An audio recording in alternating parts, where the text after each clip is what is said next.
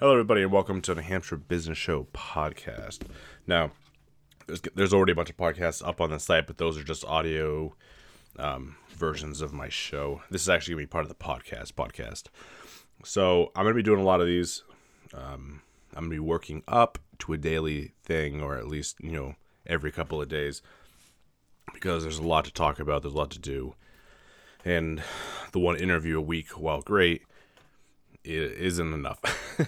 It'll probably never be enough. So, uh, in conjunction with having guests on and doing book reviews, is what today is going to be, and all of these things I've planned, I just there has to be more interaction with what's going on.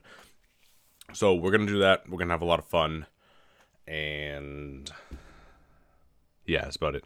So today, what I wanted to do, since it's kind of cool, since I read so many damn books, um, I read a lot, uh, one two books a week most of the time. Now these aren't fiction books. I mean, sometimes they read fiction stuff, but it's primarily, um, what do you call it? Like motivational, self improvement, education, things like that. Because personally, I believe schools or you know college or whatnot doesn't have a monopoly on education. So I spent a ton of time learning on my own, and I've probably learned more reading books that I've picked up than I ever have in school, which is kind of amusing, or it just says a lot for my effort and motivation. so hold on, I need to pop this puppy open right here. Okay, so the book we're gonna do today is I'm gonna talk about the one thing. Now, that's the name of the book, the one thing. It's written by Gary Keller and Jay Papasan. Now, this is an easy book to start with because I've read it a few times. fantastic book.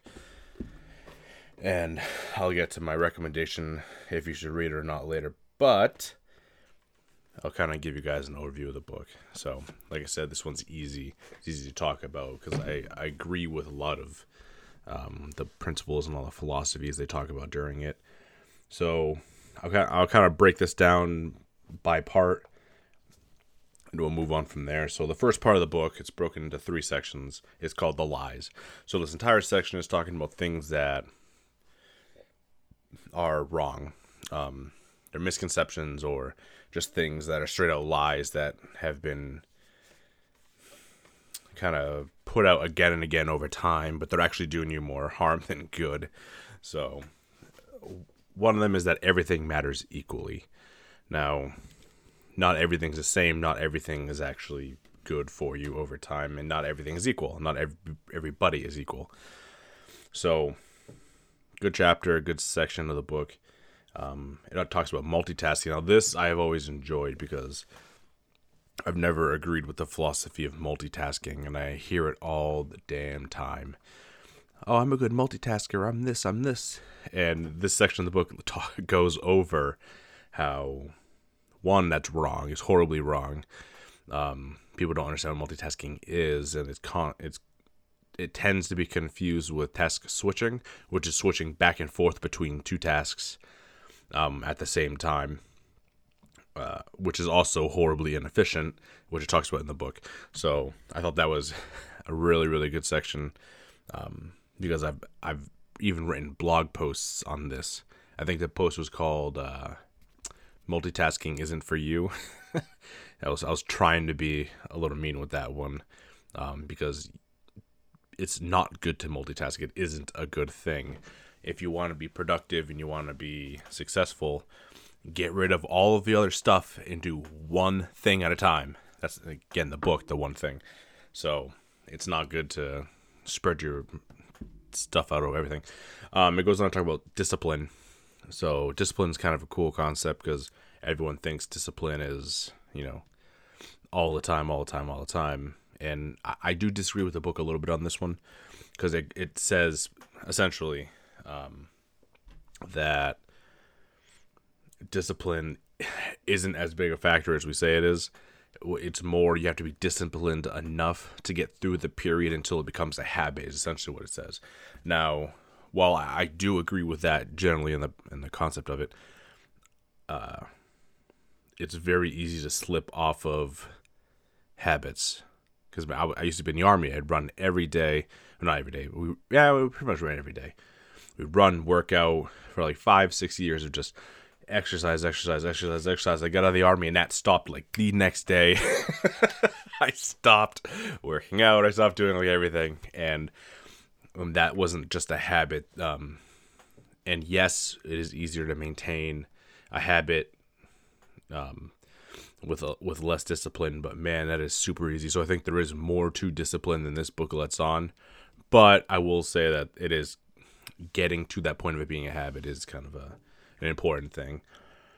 Um, on the flip side of that, it talks about willpower and how willpower is more like a battery and it's not always on call. Because um, a lot of people will say, no, you just have to be stronger willed.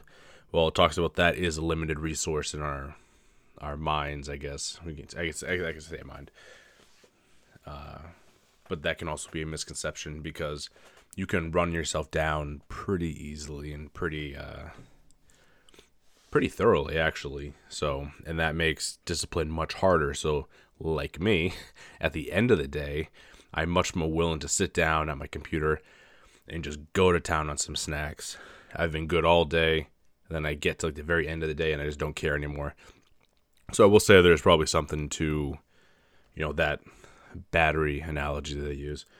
Um, balanced life, pretty much what it stands for.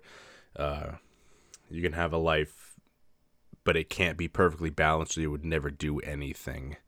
So you you've got to be able to switch in and off of balance. So, oh, and then the last one for that section is big. Big is bad. So going all out for something isn't a bad thing. Wanting a lot isn't a bad thing. You know, wanting to be a billionaire is inherently a bad thing, you know? A lot of people say, "Oh, you shouldn't want that. that that's too much." Or that's whatever. You've heard all the analogies before. Don't want money, it's bad for you. Don't want this, it's bad for you, blah blah. There's nothing wrong with wanting bad things. The way you get to them, the way you handle that growth, um, what you do when you get there is important. But just because you have a dollar sign on your name or just because you have big dreams doesn't make you a bad person. And that's something that people can feel guilty about and shamed about. So, like I said, it's a really good chapter, really good section of the book to check out. And that pretty much covers the entire first part of the book. Um, then you move on to the second part, which is the truth. So, we talk about focusing, focusing questions, I guess I should say. And this whole portion of the book is generally bringing to light the questions we need to be asking ourselves.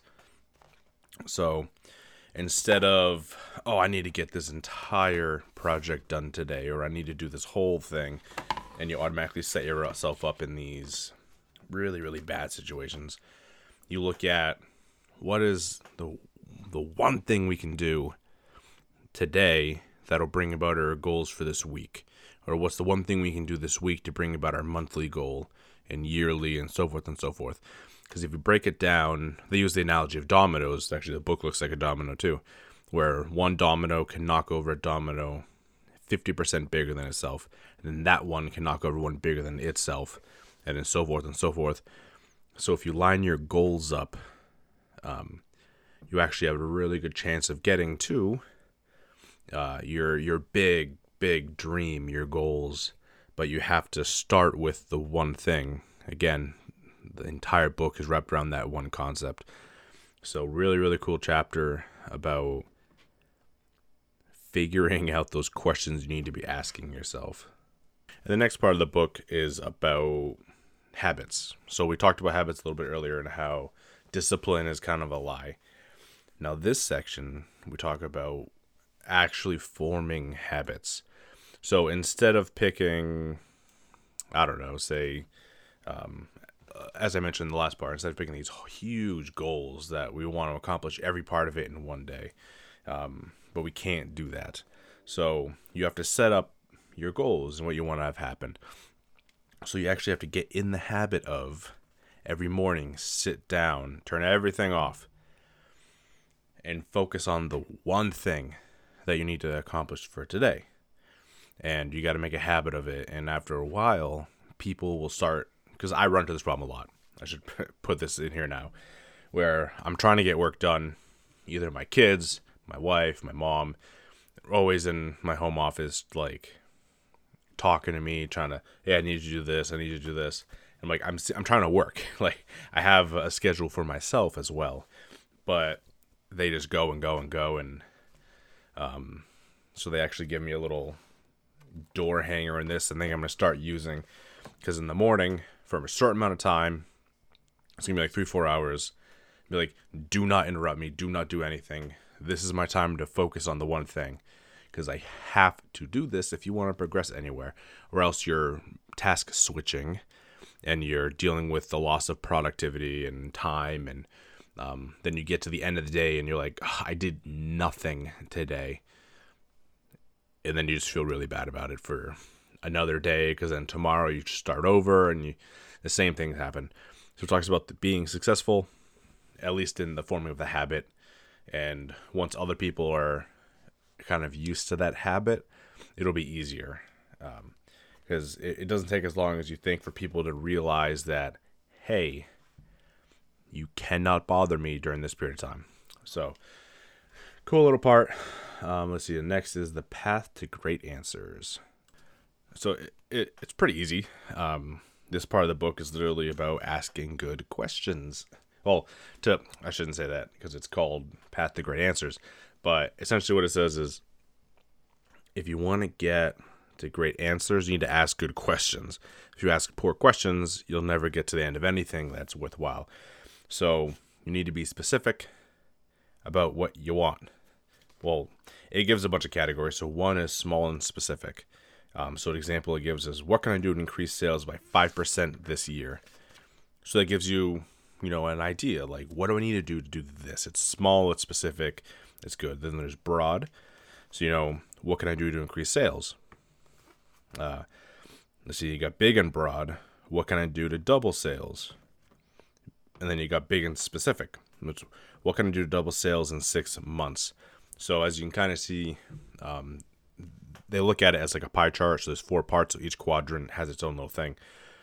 So it's you have to ask good questions so you can tailor the answers you want around those, so you can begin searching for them. Um, and again, I'll let you guys do the reading. I'm just going to give you an overview of what this book looks like. So, and then we have extraordinary results. Now, let me flip forward in the book here a little bit. So, we've got extraordinary results, uh, which is the third part of the book. So, we've got, let's see, the first section is live with purpose. Um, it talks a lot about Ebenezer Scrooge and kind of until he found a purpose for living outside of money, um, which is an unhealthy purpose kind of the obsession he has with it, and is uncaring for people essentially. Um, it talk, without that purpose, his life is miserable, and then he finally finds something, and it changes life entirely. So that that part of the book kind of talks about that, and then you have priority. Um, so we talk about goal setting and all this stuff, productivity. These are the next few chapters of the book, which I've mentioned a couple of times. There's what's the the someday goal? What's the big goal you have that you really want to accomplish. And then how does that lead the five year goal? And then how does that generate the one year goal and the monthly and the weekly and the daily and the right now? Because um, a lot of people like to look at puzzles from where you are now to the big picture, when in, in all reality, we should be looking at the other way around, where you have this is my goal, and then you start creating um, almost stepping stones from there that are plausible to where you are now. And that's a really good way of making it not seem so daunting. Um, because I know I have that problem too, where I'm like, man, I want all this stuff and I have no way how to get there. I have no idea. But then you just you break it down and like, okay, I can do that. You know, I went from having one little camera recording my interviews to three cameras and audio equipment, and now I film out of a TV studio. And even though it's a small public access thing, you know, it's that it's that next step to where I want to be, where I might have an actual show on TV. And even if I don't do that, um, I'm gonna get a, a studio, which is our next step. Is we're trying to get a studio so that we can create a more how do I word it uh, product, a better looking product because I love I love the public access thing, but the quality that it comes out as isn't where I would like it because of the green screen. So when I'm able to create, you know, a product like that, that's gonna be our next step. So I'm actually in the process of doing that right now, which is kind of funny. So hopefully, in the next couple of months, you can hold me to that. Hopefully, um, we will have an actual studio, and I'll actually be able to do um, much higher quality productions out of my studio. So that's kind of my next step onto the goals I have moving forward. Let's see. Then we got three commitments, which I'm not really going to get into here because the the chapter is really good. Um, but I don't want to be the one to explain it because you know there's got to be something in this book that you have a reason to go read. But it's really really good. So take my word for it. And then see Four Thieves Journey, blah blah. So essentially, the whole last part of the book is kind of a little better of a how to how to go through it. I'm just flipping through this to make sure I didn't miss anything. But there's there's so much. Oop, drop my book. There's so much that we can do and that we should be doing, and we lose it all in the day to day messes that we create and. Um, either from sitting there being like, yeah, I'm gonna throw on some music and being distracted and you know, having loved ones who, while we love them at that particular moment, you know, their purpose or their uh, drive isn't aligned with yours. So, you know, they're like, hey, let's go do this. And you're like, sure, that sounds like fun, but, you know, that's not helping you with your goals at all. So you got to really look at what you want to accomplish, what do you want to have accomplished in the future, um, have the discipline slash habit to uh, get there moving forward and to stay on task, or else you'll never reach that level of success. and uh, that's the general point of the book is to find the one thing that the one thing that drives you, the one thing that's your purpose, the one thing that can help you right now to help you meet your one thing. so you'll you'll hear that term a lot throughout this book, but it's easy to remember, um, and it's a very powerful point. So the recommendation is I would definitely read this book if you have a chance. I own it on the audiobook version and I have a physical copy of it because I wanted both because it's phenomenal. Um, I've read it three, four times already. As I said, it's, it's a very good book and the things it points out are really good. So I think I've been using the word good too much. oh well. So if you get a chance, read it. I would say it's an absolute must. Um, because mo- there's a lot of things that people misunderstand and reading through it you know to get your own opinion would, is definitely beneficial to you in the long run so if you haven't picked it up or you don't own it definitely pick it up definitely own it and pretty much enjoy. So it's a lot of fun. Um so that is pretty much it for this week. Next week i have a couple books in mind. I'm thinking about doing this fantastic book called The Subtle Art of Not Giving a Something. I'm trying to keep the swearing down because this is a business show, but you know, it's the title of the book.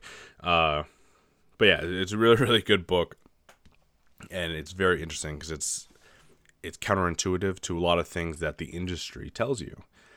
You know, so if you want to hear more about this book, you know, I'll be kind of giving my review of it next week.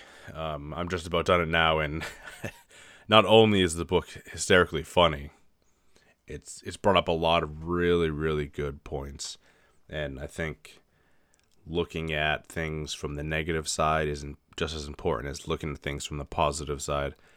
So, you know, reading this book is very very good, especially in uh, in relation to the one thing, which is a very positive heavy book. So Yep, that'll be pretty much it for now, guys. So thank you for hanging out for me for this long. I just realized I've been talking for like 20 minutes. I didn't think I was going to be able to do a book, book review for more than like five minutes, but it's definitely been a lot longer than that. So uh, thank you all for listening. And until next time, keep being awesome.